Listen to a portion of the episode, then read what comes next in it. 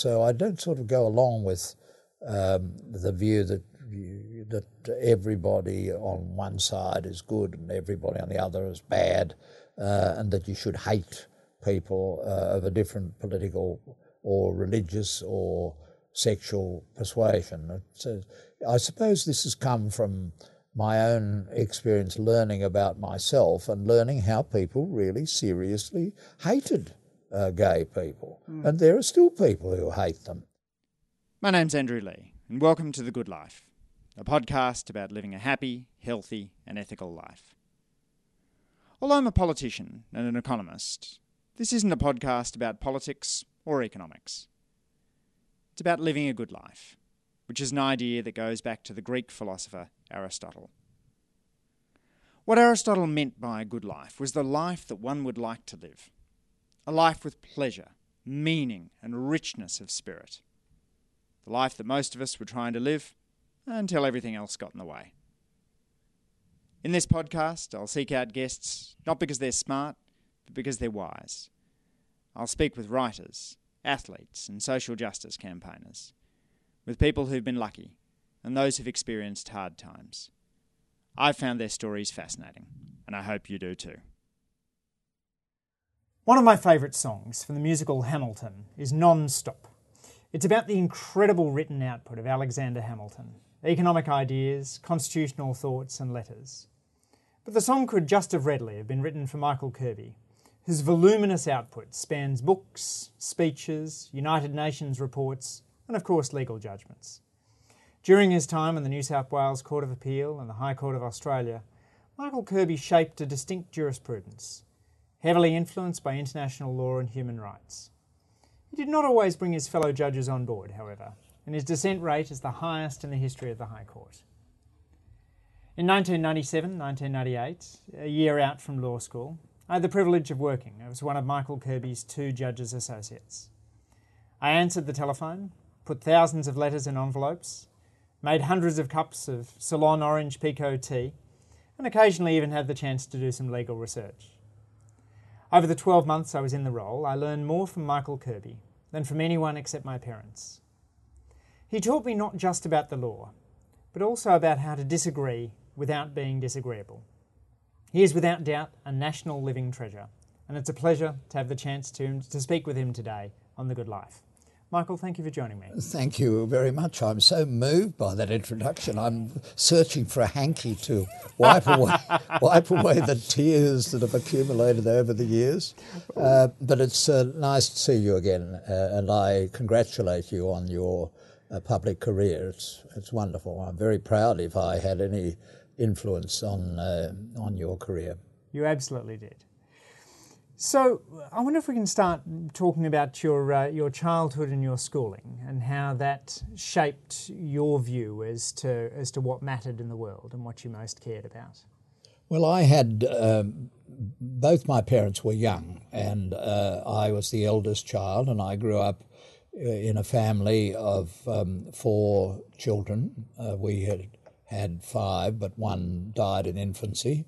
Um, and um, we were very close, and we still are, though sadly, of the six of us, my parents and four children, we are now three. But my two brothers and I uh, meet generally once a week or once a fortnight. Um, my father was a great reader. He would read to us um, Grimm's fairy stories and uh, other terrifying stories of um, morality gone wrong uh, and how uh, we must uh, learn the basic lessons of life. My mother was uh, very loving uh, and very perceptive. So the combination of them was just fantastic, and and we were very greatly blessed. Uh, I went to the local Anglican um, church. I sang in the choir until I kept fainting too often, and they told me, You have a beautiful voice, Michael, but we can't afford the interruptions to the Book of Common Prayer. uh, and then I, uh, I went to school, public schools. My entire education was in public schools. Then to the University of Sydney, where I got involved in student politics. Uh, then to the bar or to a solicitor and a barrister. uh, and then to an early appointment. So there it all is, all wrapped up. Uh, but uh, wonderful parents, wonderful teachers, public education. I'm a strong supporter of public schools. So love and Grimm's fairy tales and uh, and parents who who encouraged you towards the law, or where did where did the law come from? They, they neither of them were lawyers, were they? No, um, there were no lawyers in our family. Although my mother's family were very well educated in Northern Ireland, and um, my great grandfather was a fellow of the Royal Society of Ireland. Um, he was an antiquarian and very interested in the history of Ireland. Uh, and there were botanists and portraitists in her side of the family. My father's family came to Australia a little earlier, um, and they uh, they were very um, affected by the divisions, the religious divisions. They were mainly Roman Catholics, uh, though my father was a Protestant and an Anglican. So um, this was the the background. Religion was somewhat more important in Australia in those days than it is today, and um, certainly I was affected by my uh, religious upbringing, and I would still count myself um, as a, a Christian. Uh, I was invited recently to become a patron of the Rationalist Society. And I said I'd be proud to join, but I revealed my lingering contact with the Anglican Church, and they said, Well, it's most unusual, it's most unusual, but we'll make an exception in your case. So uh, they were the big influences. Uh, my parents, my grandmother, my uh, siblings, uh, and my schooling, um, and uh, I was really very, very fortunate. My life has actually been a very fortunate life, I think, and um, uh, there have been some hard times, but on the whole, leading up to when I met my partner Jan, I've really had a very, very easy path. And then when Jan came along, that was another great blessing in my life. So there you are. Some strike it rich. I think I certainly did that. Let's let's just stay on on religion. Uh, I'm curious as to what you felt your Anglicanism gave you. Uh, did was it through prayer, or were there lessons that you learned from attending services, from reading the Bible? In what way did you draw draw ethical sustenance from uh, from from your uh, religiosity? Uh, I went to St Andrew's uh, Church um, on the corner of Concord Road and Parramatta Road, and the minister there had been a padre in the Second World War because we're talking about the 1940s, just after the um, the Second World War concluded, um, and he was a very broad-minded Anglican. Uh, it must be said that the Sydney Diocese of the Anglican Church, uh, as the global Anglican Church goes, is a fairly narrow and very Protestant version of the Anglican Church. Um, but I soon discovered that uh, Anglicanism, um, unlike some branches of Christianity and other religions, is uh, truly a broad church. Uh, if if you uh, like bells and smells, you can go to Christ Church St Laurence. If you like a sort of a watered down version of that, you can go to St James Church in, in King Street, Sydney.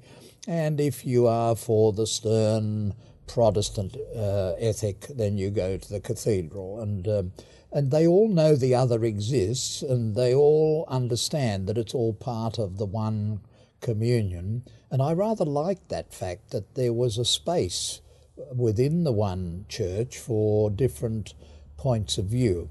Uh, if I were to ask myself, I would certainly say I am a Protestant. Uh, I, I, I was brought up in that tradition that it was a very simple religion and essentially a religion of a revolutionary, Jesus, who came to give a new covenant and to introduce a more loving religion, as I see it. So I, having love at home uh, with my parents, love from my grandmother, um, qualified love from my siblings, um, and uh, also um, loving teachers, uh, wonderful, devoted teachers. Uh, then my religious element also had a great deal of love because I look on the religion of Jesus as a religion of reconciliation, of kindness and love for one another, and of reaching out. And there's no point saying, Forgive us our sins as we forgive those who sin against us or our trespasses, if you don't do it. And therefore, you've got to. You, you've got to learn from what you're saying and mouthing in your prayers. And um, I, I, that, that's what I get out of it. I get out of it a, a simple um, religion, not over grand. Um, Jesus in the manger, Jesus on the donkey, Jesus on the cross. A very simple religion and um, not too much hatred in there. And that's a good thing, I think, for a, a global religion. And Anglicanism, after all, you've got to say, is the only big global um, branch of Christianity that uh, is admitting women to the priesthood, has admitted women bishops, um, and so uh, from its very origins it had to reconcile itself to this Protestant Catholic divide within it, mm. and therefore it had to had to find a space for people with different perspectives, and I think that's that's not only good in religion, as good in life. As you say, the the church is is uh, evolving in its views now, but uh, there was no shades of, shades of grey, grey in how it approached homosexuality uh, through the, the 40s, 50s, and 60s. First of all, I was not conscious of, of that point in my own life that could mark me out, but uh, in those days it really wasn't spoken about. It's only really later that that became. Uh, I can't remember ever the Reverend Cecil Dillon, who was our priest at, um, at the local Anglican church, ever, ever mentioning uh, gay, uh, gay or homosexuals or anything of that kind. Niemöller was the Lutheran uh, pastor in Germany, one of those who stood with uh, Bonhoeffer uh, and risked his mm. life he ultimately stood up, and uh, that was a very important principle for me to learn. And I learned it because my local minister brought him along to speak at St Andrew's Church at uh, at uh, Strathfield, and I thought that was a, a very good thing. Yes, those uh, those World War II padres, I think, brought back an awful uh, an awful lot of. Um, nuance and texture to the way, way in which they, they practice. From an early age, I mean, when I look back through your CV, I, I'm always struck with the sense of how do you fit in all these things? There seems to be a span of years in which you do about twice as, as much stuff as uh, ought to have been possible. You were living life like you were running out of time. Chief Justice Spigelman says that the, the, the best biography of me hasn't yet been written. It'll be the psychological biography of what motivated me into becoming such a workaholic. And, um, and it's probably true. Homosexuality was looming more importantly in my own mind. Um, and when, at a time when it was criminal, uh, it was really bad news. Um, and you therefore had to be very, very quiet about it to those you love most and to everyone else, to the whole world. As I look back, that's something I really rather resent, uh, and uh, I think that was um, a, a, cruel thing to have been done to me, but uh, you just obeyed the rules and, and got on. And so I sank myself in student politics. Chief Justice Gleeson, on my departure from the Court of Appeal, of New South Wales for the High Court said that I, I entered a, a, juggernaut. I became a juggernaut of student politics, and I was the chair of the of endless committee meetings. I became a very good chairman. Uh, I'm still a very good chairman. I was a very good presiding judge. And had I been the Chief Justice, which could have happened in the way things fell out, fell out, it, the whole story would have been a very different story because law is ever so hierarchical. However, uh, it was a good thing to learn to be a really good chairperson. People say Bob Hawke was was a wonderful chairman of uh, of the cabinet, and he he could he could uh, get the essence of it, uh, and and I think I have that skill. However, it all came good in the end. The story had a happy ending. I ultimately met Johan, and um, I was with him uh, just uh, one day ago when we were having a very rare holiday. I can't be too angry about it, but I don't want that to happen to other young people, and I have got a sense of obligation to do what I can to make sure that uh, other people have a smoother and easier ride. So many strands uh, there. Let me just ask, tease out a little bit more about being a good chair, because it is one of the qualities that I often notice about you. What what makes a good chair? Is is it uh, are there things that you do in the preparation for a, a, meeting or a conversation that others may not do, or is there something about uh, how you things you're conscious of as the conversation is unfolding? All of the above. I, I was always a hard worker and a, a, very good preparer for everything. I I didn't rely on inspiration. I really always worked hard, especially when I was appointed uh, the president of the Court of Appeal of New South Wales.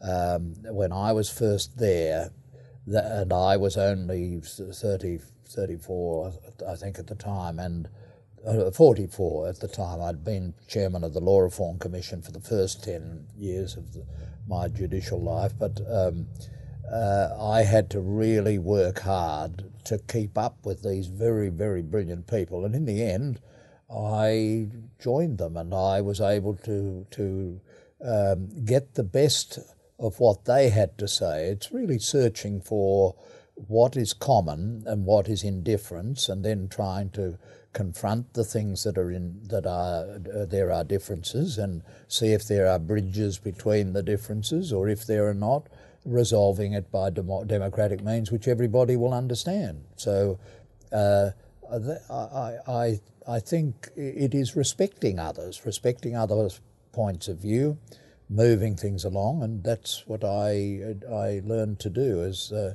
and when I left the Court of Appeal there was uh, renting of clothes and gnashing of teeth. Everybody was distressed that I was leaving. Uh, but I can't say they were all uh, equally thrilled that I was joining the High Court of Australia, but that's another story.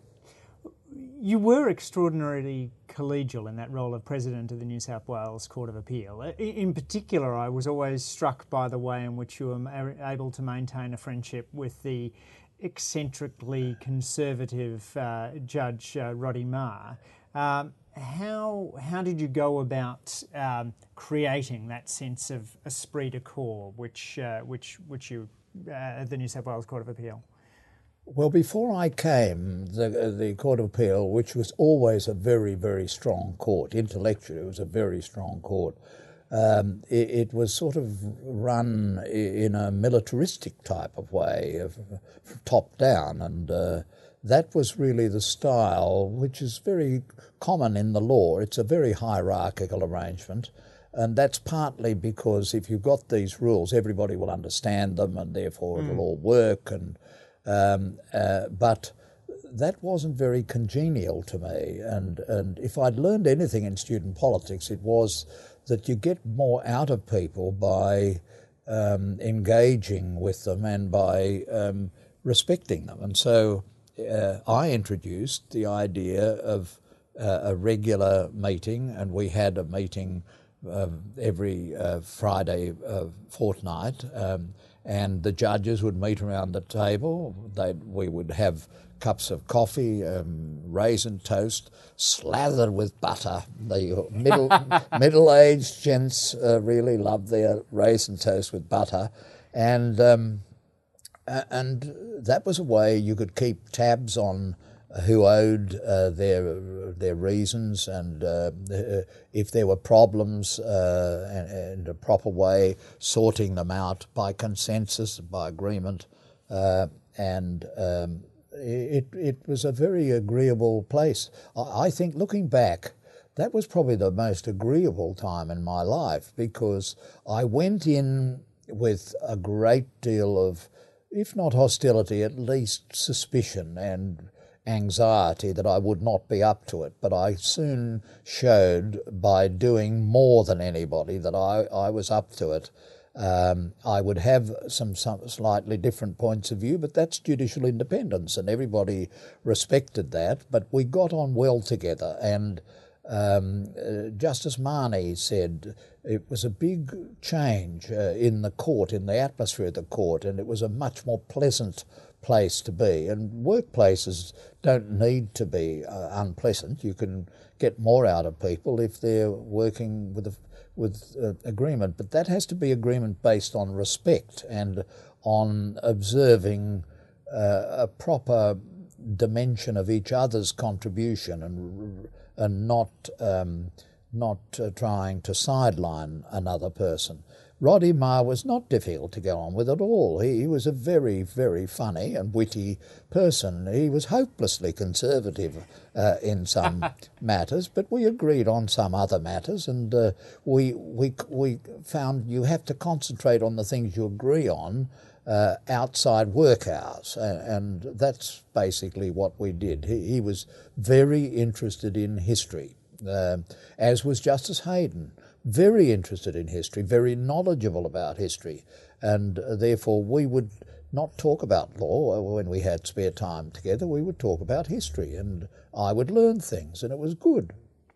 Remember you once uh, sent me down for some errand down to his chambers, which uh, were sort of a few floors floors down, and you knew you were approaching his office because the art just spilled out onto the walls, and not just the art, but I think I think there were stuffed heads there as well. If I'm not not, not, not imagining things, it was uh, uh that that larger than life personality.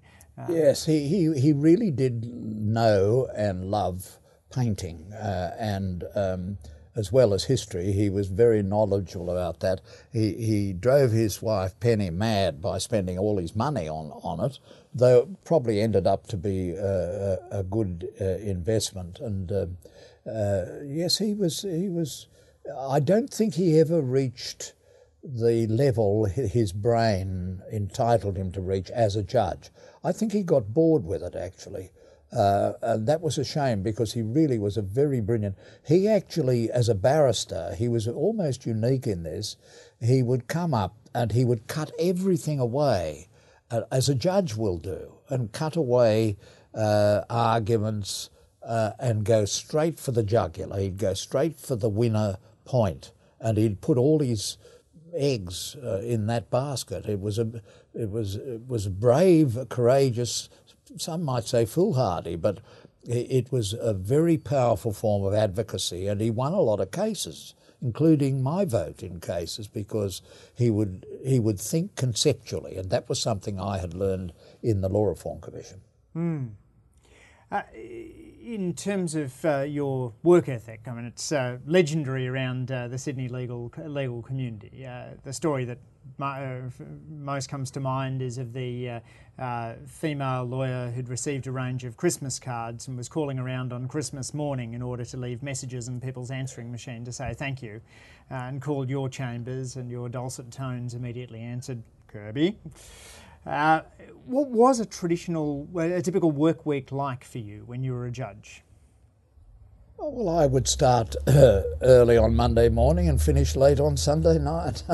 it, it was uh, I was a hard worker and I had a lot to do and, and I had a lot to get through. Um, I had, uh, as president of the uh, Law Reform Commission or of the Court of Appeal, I had to do the administrative work as well as the um, the substantive work, and so that that all kept me pretty busy. Um, and um, there, it was really a question of how engaged you were with issues. Some might say, well, the problem with you, this is the psycho uh, biography coming out now, you were warped. Poor thing. You were growing up, you didn't fully form as a, a human being with human relationships and so you found work as the alternative.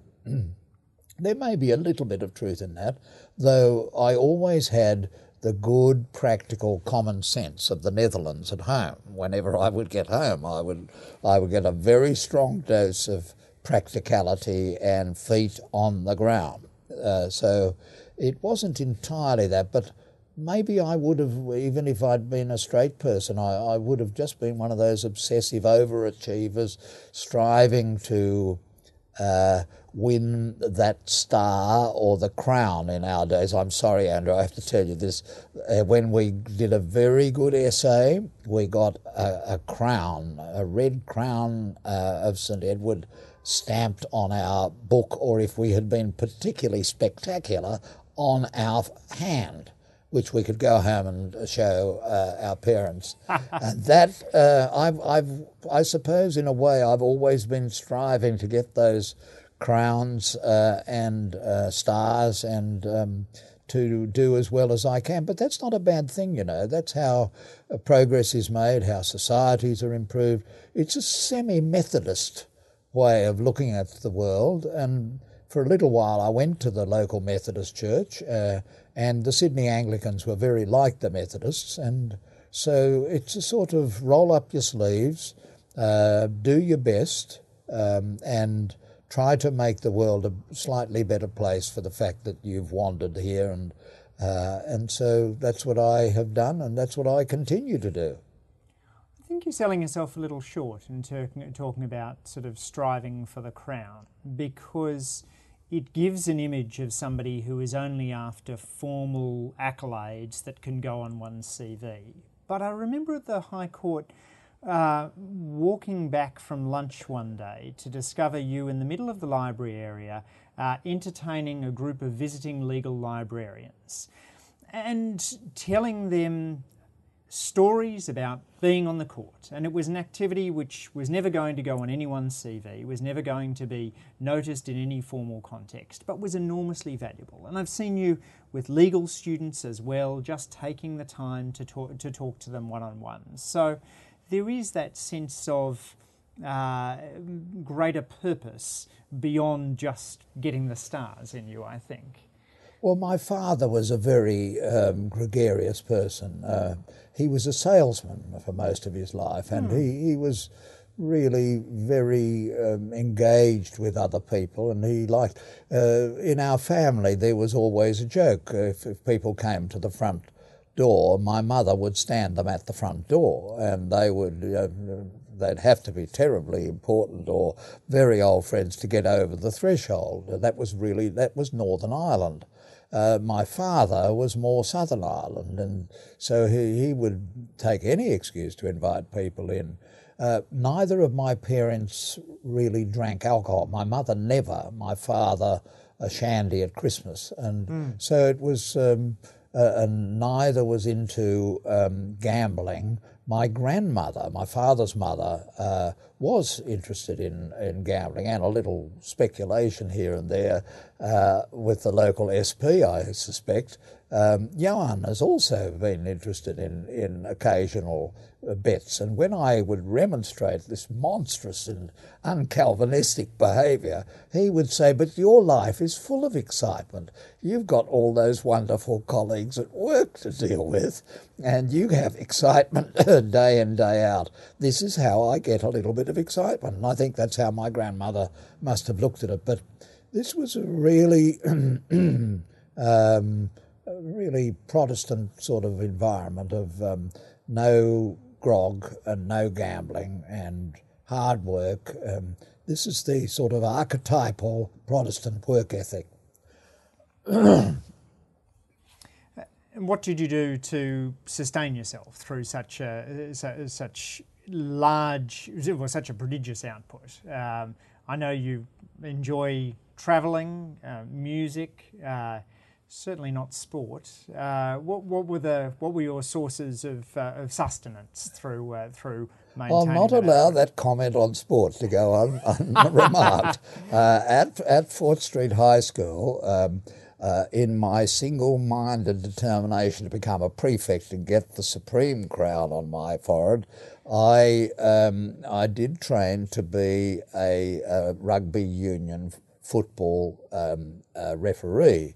Uh, and I never ever played the knock on rule. I always was a very strict law and order person. Uh, a black so letter referee. Exactly, and that really upset the, the poor old players enormously. But um, but uh, It's true. Um, I was more interested in um, in music and in uh, and literature and and so on. So my spare time, such as it was, was was spent in uh, in that uh, that particular area, and um, and and still is. If if I've got some spare time, um, I, I, go through these periods. I've been through a Schubert period, and then I went through a Mahler period, which uh, Johan said was definitely a wrist slashing time in his life because of the very mournful uh, and uh, ever so long symphonies that I was going uh, through at that time.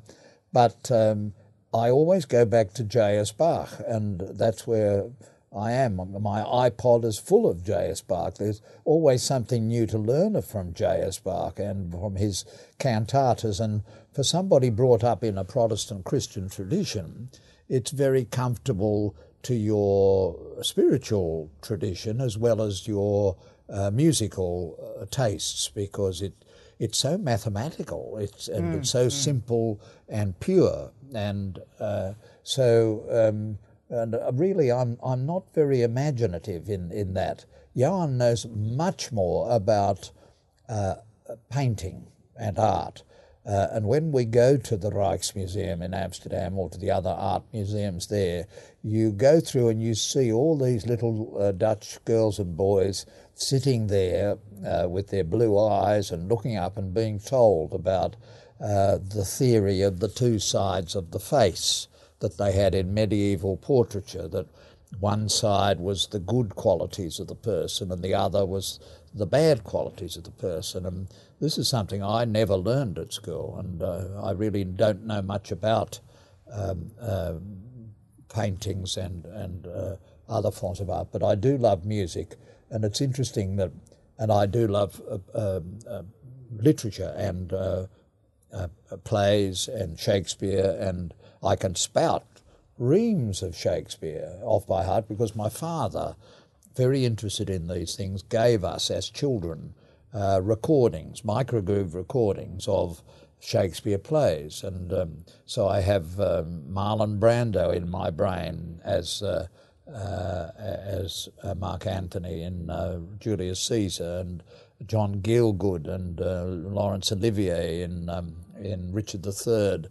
And mm. Shakespeare is very oral and uh, a bit like Rumpole of the Bailey. I'll go wandering around spouting in the middle of Afghanistan uh, these plays of Shakespeare, and they get into your brain and they become part of your own dialectic. Shakespeare's influence in the language is, is just extraordinary. Uh, how do you find time for big picture thinking? Amidst all of the, the busyness of things to do, particularly in the, the time in the Court of Appeal, where you had the administrative work, the, the judgments, and, and of course the speeches as well. Well, the Court of Appeal was a very, very busy time uh, because of the, the large number of cases you had to get through. And in a sense, I've always thought that the fact that the judges were always so busy uh, put a check on the ego because you just had to get through your work and you therefore mm. had to cooperate uh, much more with each other because you generally sat as a bench of three uh, and that puts pressure on you to find common ground. Uh, but uh, in terms of um, the uh, getting through it all, well, I just um, I just worked harder.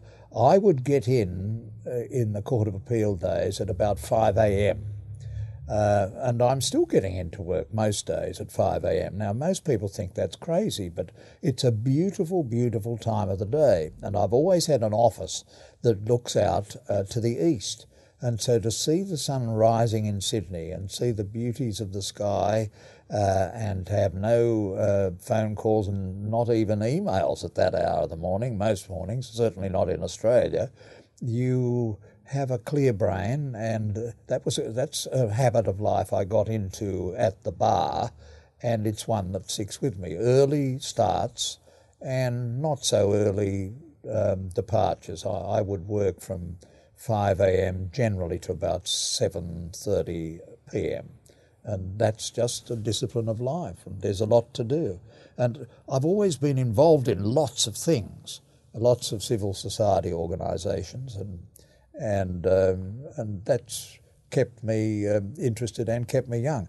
I don't think a person could do that nowadays because I was on a plane coming back to Australia this morning, and the young Chinese Australian um, people sitting next to me, they they couldn't wait to dive into their iPhone and their whole brain, their whole existence is now an extension of constant stimulation on, the um, on the iPhone, and um, I, I, just think that's very distracting of big picture thinking. I think you're under the influence of instantaneous um, um pressures and um, attractions, and therefore you're not thinking big picture that's what people have got to preserve a space for that thinking. I get into the train at night, alas, no more coal cars, and when I sit there, everyone is looking at their iPhone. There's no human contact. Not people don't even look at each other. They're not interested in anyone else. They're just looking at their iPhone, and and I think that's going to be very damaging to human relationships and also to um, uh, to thinking in in, in just thinking, uh, which is not so easy if you're constantly being stimulated by uh, or looking for stimulation from and creating stimulation from a little machine. It's not. I'm not going to win on this. I'm going to lose on this, but I'm not sure that it's good for human relationships or for big thinking. And the recent American election shows how powerful are the uh, uh, the forces of social media and of animosities, anger. Yes, and people say of Twitter that it's a great way of finding out what are the interesting long form pieces which have been written. But I find in practice, if I'm skimming through my Twitter feed, reading a whole lot of short, sharp comments, then I, I notice a, a, link to an interesting article. I click on it and I begin reading a 5,000 word essay about the Middle East my brain sort of doesn't doesn't stick to it. Uh, I'm I, am i am after that sort of that instantaneous sugar hit of the new bit of inf- uh, of information, and it's hard to move away from the, um, the the the quick and quick and quirky into the substantive long long form journalism, which I know is going to be more important. Yes, but perhaps in, in your profession uh, as a member of parliament, you have to take account of, of what is the what is being said in these short, sharp uh, interventions, because that's the populace to which you are accountable. But I, fortunately was never in that position, and I could uh, indulge my thoughts in the areas that I was interested in, and uh, that was not only human rights; uh, it was also civil society in the way it organises itself. Um, that's the way in which we exercise our freedoms, and and it's very close to the profession of law because of the fact that law is there to defend the civil society and to defend mm. diversity in civil society. And my my life um, as a gay man had taught me how dangerous it was to have uh, narrow-minded views that, um, that dis, um, uh, dis respect uh, a particular group just because they're in some minor respect different from oneself. I, I learned a lot from that that experience, and it wasn't a nice experience to go through. What's your attitude towards hate? Well, I don't think I'm I'm really into the hate business. Uh, I think it, it can be very disturbing to your um, your health and your own psyche that you go around hating people. I, I can't really think of anybody that I hate. Uh, I was attacked in the Senate by a senator, and I, uh, I think I would have had just cause to have hated him, but I didn't, and I don't, and I, I really felt more puzzled and hurt that uh, this would be done to me, a citizen in the national parliament, uh, but hatred is, is such a destructive. Uh, unfortunately, in your vocation, there's a lot of it. Uh, and towards your vocation, there's a lot of it. And I don't ever feel that way to members of different political parties uh, because I know I've known many of them over the years, and there are good people um, in both major political groupings, and uh, individuals have good and less good aspects uh, of themselves. So I don't sort of go along with um, the view that that everybody on one side is good and everybody on the other is bad, uh, and that you should hate people uh, of a different political or religious or sexual persuasion. So I suppose this has come from my own experience learning about myself and learning how people really seriously hated uh, gay people. Mm. And there are still people who hate them. I saw a report which is the most uh, homophobic electorate in Australia. And uh, a gay man went up there to the electorate uh, and and spoke to people there, and they accepted him in, in a sort of polite way, um, but there was such ignorance and hatred, and uh, it really is distressing that that's so today, and it's really got to change, and I think it is changing, but it's still changing slowly, and uh, the, the, the, the fact that the plebiscite was put forward as a means of defeating, uh, if possible, and certainly delaying a vote in the federal parliament, which has been held to have the full constitutional power to deal with the issue of um, same sex marriage, uh, is an indication of uh, how people with power um, can sometimes be full of hate. And that is, uh, this day and age, with the knowledge we have from science, uh, is ridiculous, and it's it's got to be called out. And I think it will increasingly be called out. But there are, unfortunately, some signals that are uh, happening around the world that are not always terribly um, encouraging. And so it's a constant struggle, but the struggle goes on. You've spoken a lot about uh, politics. Do you think if attitudes towards homosexuality had been different, more progressive, that uh, you might have embarked on a political career? Oh, certainly. I, I would have been a juggernaut in, in big politics as well as in student politics. I was rather good at it. Um, but uh, certainly at the time I was uh, would have contemplated it, I would have had to pretend, I would have had to disguise, I would have had to deceive. And I've just finished a book on the life and trial of Jeremy Thorpe, the former Liberal leader uh, of the British Liberal Party, and how he got involved trying to suppress the knowledge of his sexuality, and that that led to a charge of conspiracy to murder somebody who was putting the story around. And and when you read about it and what he had to go through, and this was the age I was growing up in, in Australia. And if anything, the Brits were a bit more advanced than we were. They had actually changed the law by the time Thorpe was uh, leader of the Liberal Party in Britain. But he still was under the pressure of society, and so um, he still felt he had to do various things. And it's a gripping book. Um, uh, and it shows the extremes that people were driven to. Well, I just would never, uh, and anyway, I had already met Johan, and uh, there's no way he would have allowed me to go along with that. In fact, when I took him along to Sydney University, uh, very soon after we met, we were both 29, and I was very proud of my report to the SRC, and I gave my report to the SRC, and they looked on me with adulation and respect and gratitude. uh, and then I went out and I said to him, What did you think of that? What did you think of that?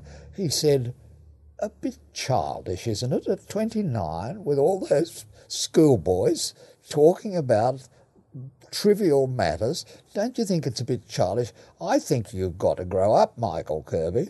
And I had a long look at myself and I thought, pretty good advice. And he's been giving me that advice ever since. really feet on the ground. And uh, I've been very fortunate. So it really wasn't an option. And mm. it's not much point talking counterfactually because although Australian public life is suffering a deficit of people of my talent nowadays, I'm afraid even I have to face the fact that I'm now far too ancient, and so I've just got to get on with um, the activities which I'm doing, which are interesting enough, and mainly now in the international sphere.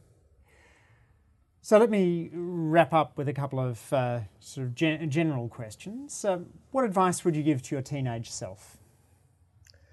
I would uh, tell my teenage self to have more fun. And I think that advice is more likely to have been respected nowadays than it was back in those days. A wise guy, I would have said back in my uh, youth, uh, teenage, uh, have fun. That's against the law, and it's just not possible. I'll end up on the front page of the uh, afternoon newspaper. So um, it's a matter of looking at today and saying, uh, realize that personal relationships and a sexual life and sexual fulfillment are very important aspects of being a full human being. And people who don't realize this or try to stop it have really got to get real. What's something you used to believe but no longer do? Well, I certainly don't believe uh, that the Bible is literally true, as I, I suppose I I unthinkingly did as I was growing up as a young person, but gradually you come to realize that uh, uh, inerrancy is just not possible given the multitude of things that exist there, and therefore that that then presents the challenge. Well, if some is in error, then how do you tell the erroneous from the true and what do you make of the whole concoction? And that is the challenge of being a, a, mildly, slightly religious person and patron of the Rationalist Society.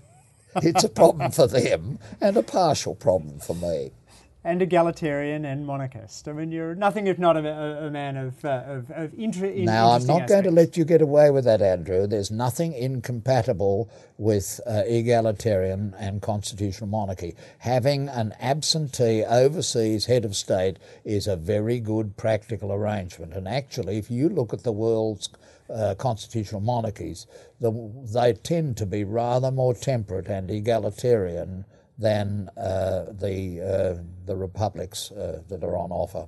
But there could not be any more inegalitarian way of choosing your head of state than to say that it will be a child of uh, a particular uh, gen- genetic line.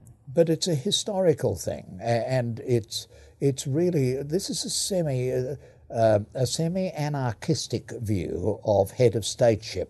Heads of state can be an awful lot of trouble and uh, the way we solve that in Australia is having this dutiful Germanic family who go about. You know, I had to present the report of the of the uh, high level panel uh, on the future of the Commonwealth to the Queen, and I went to Buckingham Palace, and I was ushered in through uh, the gates, and I thought. This is a prison. This poor woman has lived in a prison all her life. She's got lots of baubles and uh, beautiful jewels, but it's just like visiting a prison. And all of that she does for us. And she does it at virtually no cost to us in Australia, and it keeps an awful lot of horrible people out of the position.